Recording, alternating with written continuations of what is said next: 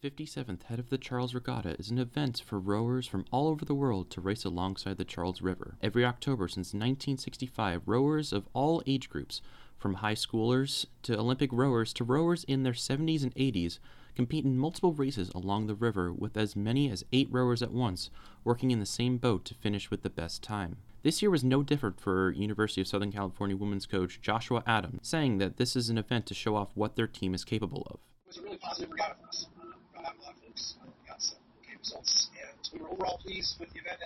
It's one of the few festivals of rowing that happens in the world, so it's fun to uh, come to Boston and be able to take part in that festival and celebrate rowing.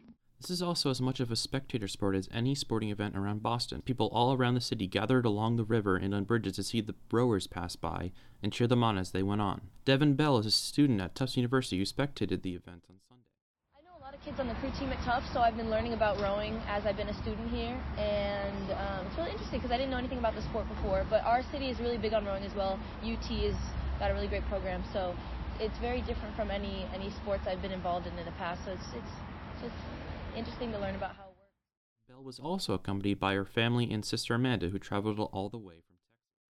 Saw all the boats on the head of the Charles and, and wanted to check it out. We're not that involved in rowing, but it's a, it's a really cool sport, and we after the 72 races ended on Sunday, all the teams who won celebrated with either medals draped across their necks or trophies held high above their heads. Even the 70 to 80 year old rowers were rewarded with medals after their wins.